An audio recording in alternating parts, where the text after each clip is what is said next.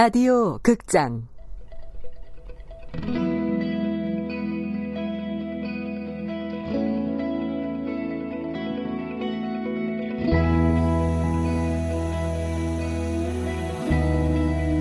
라이팅 클럽.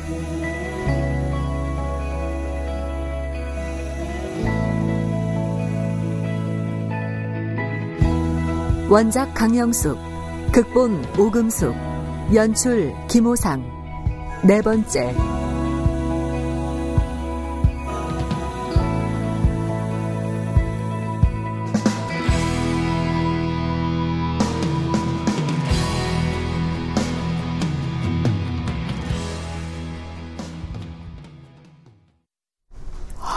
야, 어쩜 고구마도 그렇게 맛있게 드세요?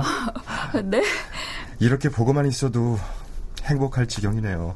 아이, 참. 장 선생도 어서 드세요. 아, 네.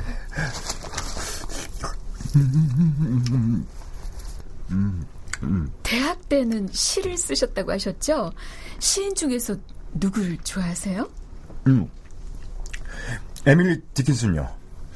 아, 내가 죽음 위에 멈출 수는 없어서 그가 친절하게 날 위해 멈추었지. 마차엔 그저 우리 둘 그리고 불멸이 함께 있었지. 어머. 에밀리 디킨슨의 내가 죽음을 위해 멈출 수는 없어서예요. 아유, 아유, 제가 작가님 앞에서 아, 죄송합니다. 아, 아 아니에요. 아, 나 아, 난 외국 시들은 잘 안 읽어서.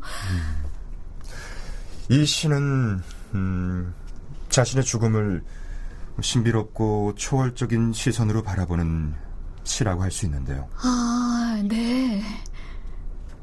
죽음만큼 쓸쓸하면서 달콤한 소재는 없는 것 같아요. 음, 그렇죠. 사람은 누구나 죽는 유한적인 존재니까. 순간 장의 얼굴이 어두워졌다. 어머, 어, 제가 뭐 잘못한 말이라도 저희 누나가 작년에 돌아가셨거든요. 아, 아, 그래서 그렇게 슬픈 표정을 지으신 거군요. 누나를 많이 좋아하셨나 봐요. 남매뿐이라 제가 무척 따라다녔죠. 천사 같은 누나였죠. 근데 어쩌다가 연탄 가스로구나. 어우, 저런. 아, 죄송해요. 작가님한테 제가 별 얘기를 다안 해요. 아, 아니에요. 기쁨은 나누면 배가 되고 슬픔은 나누면 반이 된다잖아요. 아, 좀 진부한 표현이긴 하지만 역시 작가님은 저희 누나처럼 따뜻하고 좋은 분이세요. 내가 장 선생 누님이랑 닮았나요? 네. 아니, 솔직히 말하면 저희 누나보다도 더 아름다우세요. 어, 정말요? 전 꼭 저희 누나 같은 여자랑 사랑하고 싶어요. 아, 아 그러시구나. 김 작가는 빨개진 얼굴을 어쩌지 못하고 책꽂이 앞에서 서성거렸고 장은 회심의 미소를 지었다. 김 작가님은 어쩌다 혼자 같은. 음, 그 얘기는 하고 싶지 않은데. 아, 아 그래요. 아, 뭐 지난 일에 매달리기에는 우린 너무 젊으니까요. 네. 젊긴요. 벌써 서른도 훨씬 지났는데. 아, 음, 여자는 서른이 넘어야 비로소 성숙한 아름다움이 배어나오는 것 같아요. 어, 저희 누나를 봐도 그렇고 어, 김 작가님도 그렇고. 좋게 봐줘서 감사해요. 영인이는 어디 갔나요? 모르죠, 뭐. 걔야 늘 쏘다니기를 좋아해서요. 그럼 이 공간 안에 우리 둘만 있는 거군요. 시간이 이대로 멈춘다면. 네?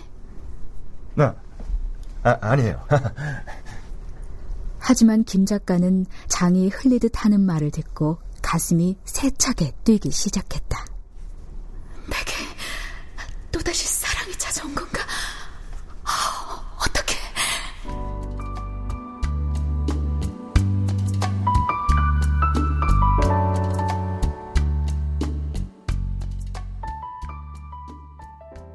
장이 돌아간 후 김 작가는 글짓기 교실을 청소하기 시작했다.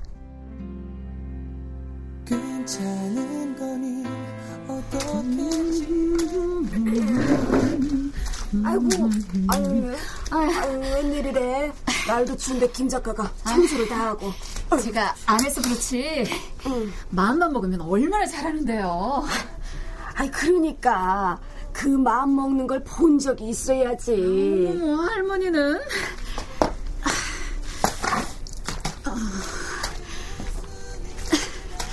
아이고. 끝났다. 아이고, 깨끗하니 좋네, 좋아. 응. 할아버지는 어디 가셨어요? 복덕방에. 맨날 지는 장기는 뭐하러 두나 몰라. 그렇게라도 소일거리를 하셔야죠. 나이 드실수록 친구분들과 함께하는 게 건강에도 좋대요. 이상하네. 응? 오늘따라 목소리가 왜 이렇게 솜잎을처럼 따뜻하고 가벼울까나? 응? 아, 아 저야 뭐 늘 무슨 좋은 일 있어? 아니면 연애해? 응? 아, 연애는 무슨? 아, 연애해야지. 아직 한창 젊은데. 연애 좋죠. 말만 들어도 가슴이 뛰네요. 그래도 결혼은 안 하는 것보다야 하는 게 낫지. 결혼 안 했어봐. 떡두꺼비 같은 영인이를 어떻게 낳을 수 있었겠어? 떡두꺼비요? 딱 어울리는 비유네요, 할머니. 아, 영인이한테는 비밀이요. 응? 네, 할머니. 아유, 재밌어라.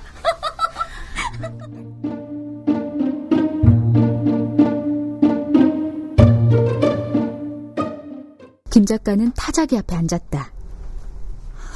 써야 해, 써야 해. 근데 뭘 쓰지? 가만.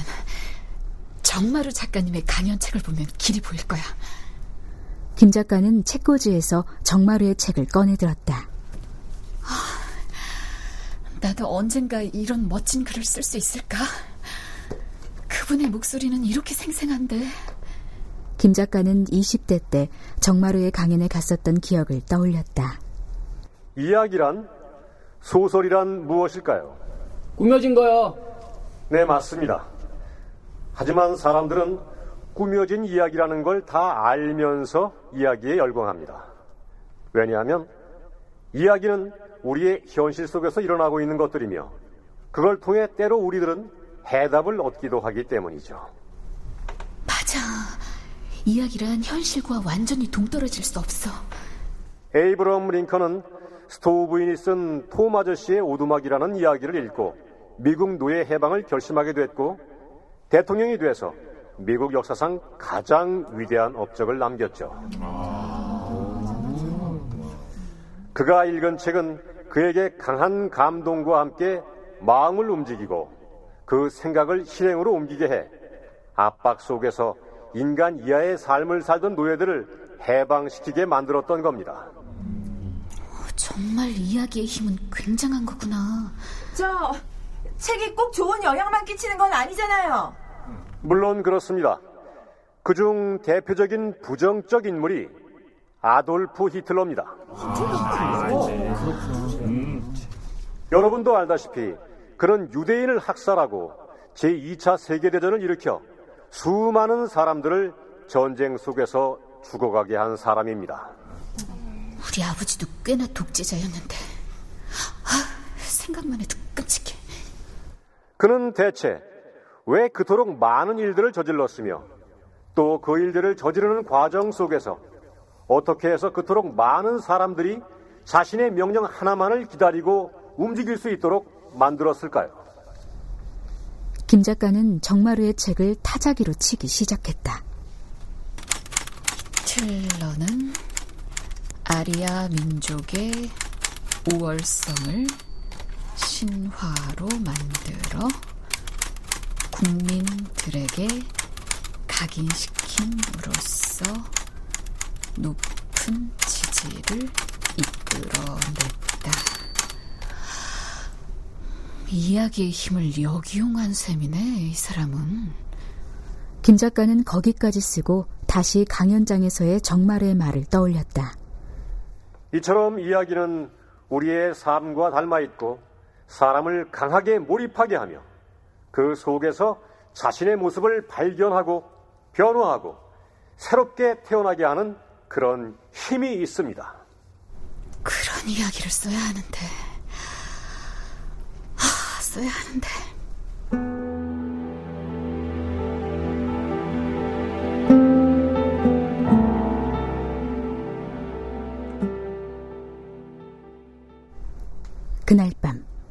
방에 누운 김 작가와 영희는 저마다의 생각으로 자꾸만 뒤척거렸다.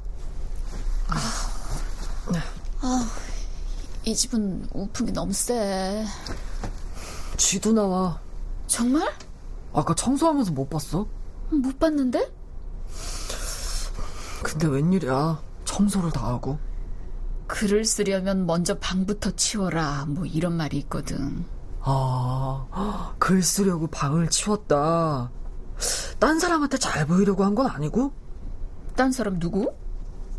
아니야, 아무것도. 자자고, 불 끈다. 영인이 일어나 전등을 껐다. 밖에서 부는 찬바람 소리가 유난히 크게 들렸다.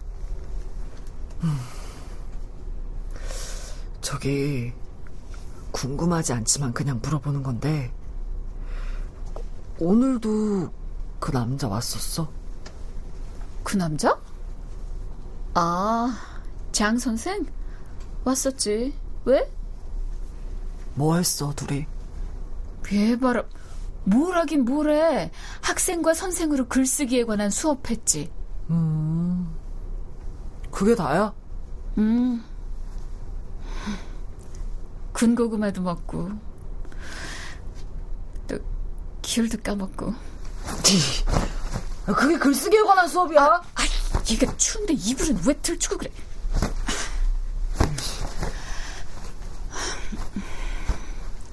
네가 몰라서 그래, 지지배야.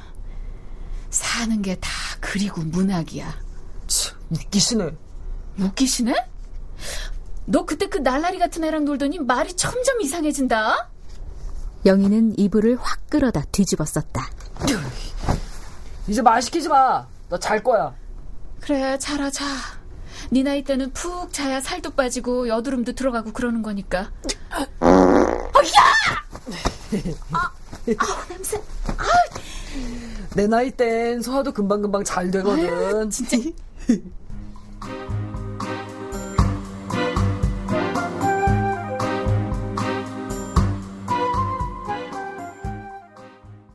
영희는 방에 누워 기숙이 보낸 편지를 읽었다.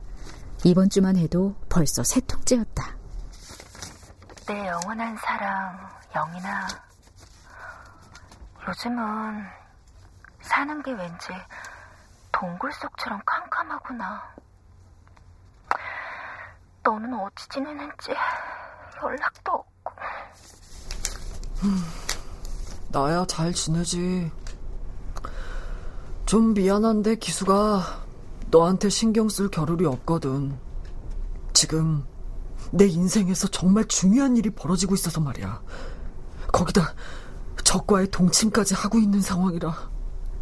영희는 방바닥에 엎드려 일기를 쓰기 시작했다. 나의 장. 내가 기억하는 사람 중에 터틀넥이 가장 잘 어울리는 사람은 영화 프라의 봄에서 무거움과 차가움을 동시에 상징하는 바람둥이 토마시 뿐이었는데 하, 이제 그 기억을 당신으로 바꿔야 할까 봅니다. 영희는 그렇게 장의 이름을 부르며 일기를 적어 나갔고 오후가 되면 정마루를 만나러 커피숍으로 갔다.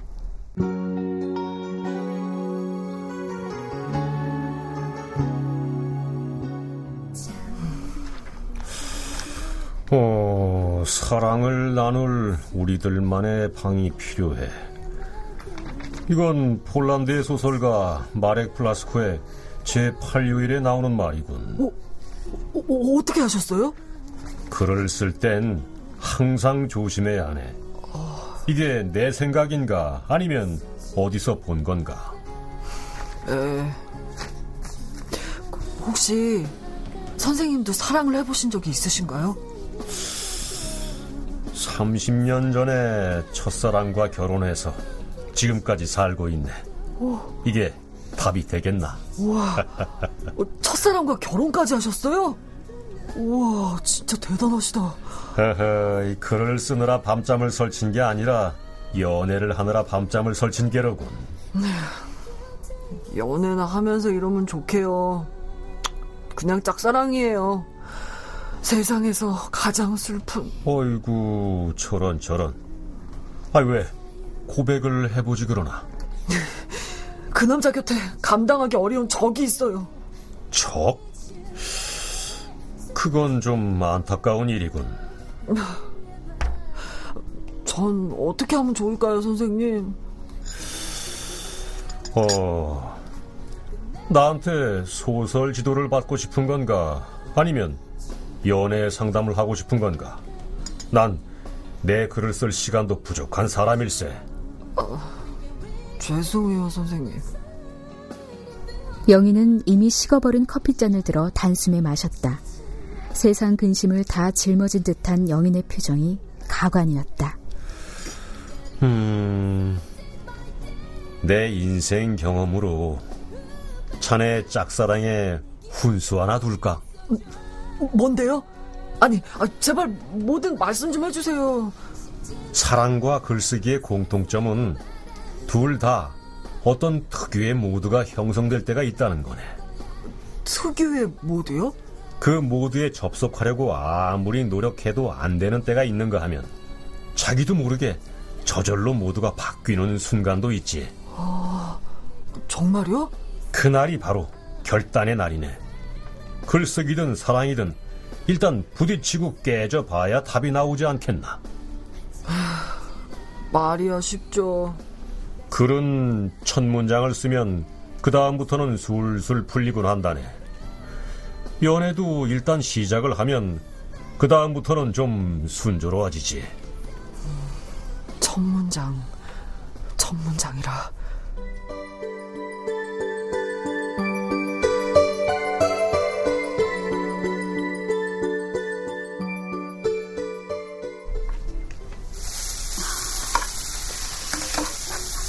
오늘 뭐 무슨 날이야? 오전에 애들도 못 오게 하더니 뭐 왜 음식을 이렇게 차려? 이따가 동인 멤버를 초대했거든.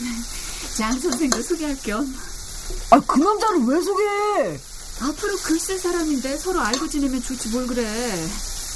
아유, 비켜. 아, 어. 기름 튀겠다. 저, 아, 아, 어. 남들은 이런 거 해준 적도 없으면서. 뭐?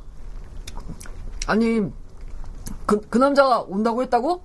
그럼 장 선생이 문학에 대한 열정이 얼마나 많은데. 아 근데 넌 호칭이 그 남자가 뭐니 지지배야? 아유 그게 왜? 아저씨라고 부르든가 아님 장 선생님이라고 부르든가 하지 않고. 아, 아 싫어. 모든 사이는 이름이 관계를 결정짓는 거잖아. 나한테 장은 남자거든. 남자.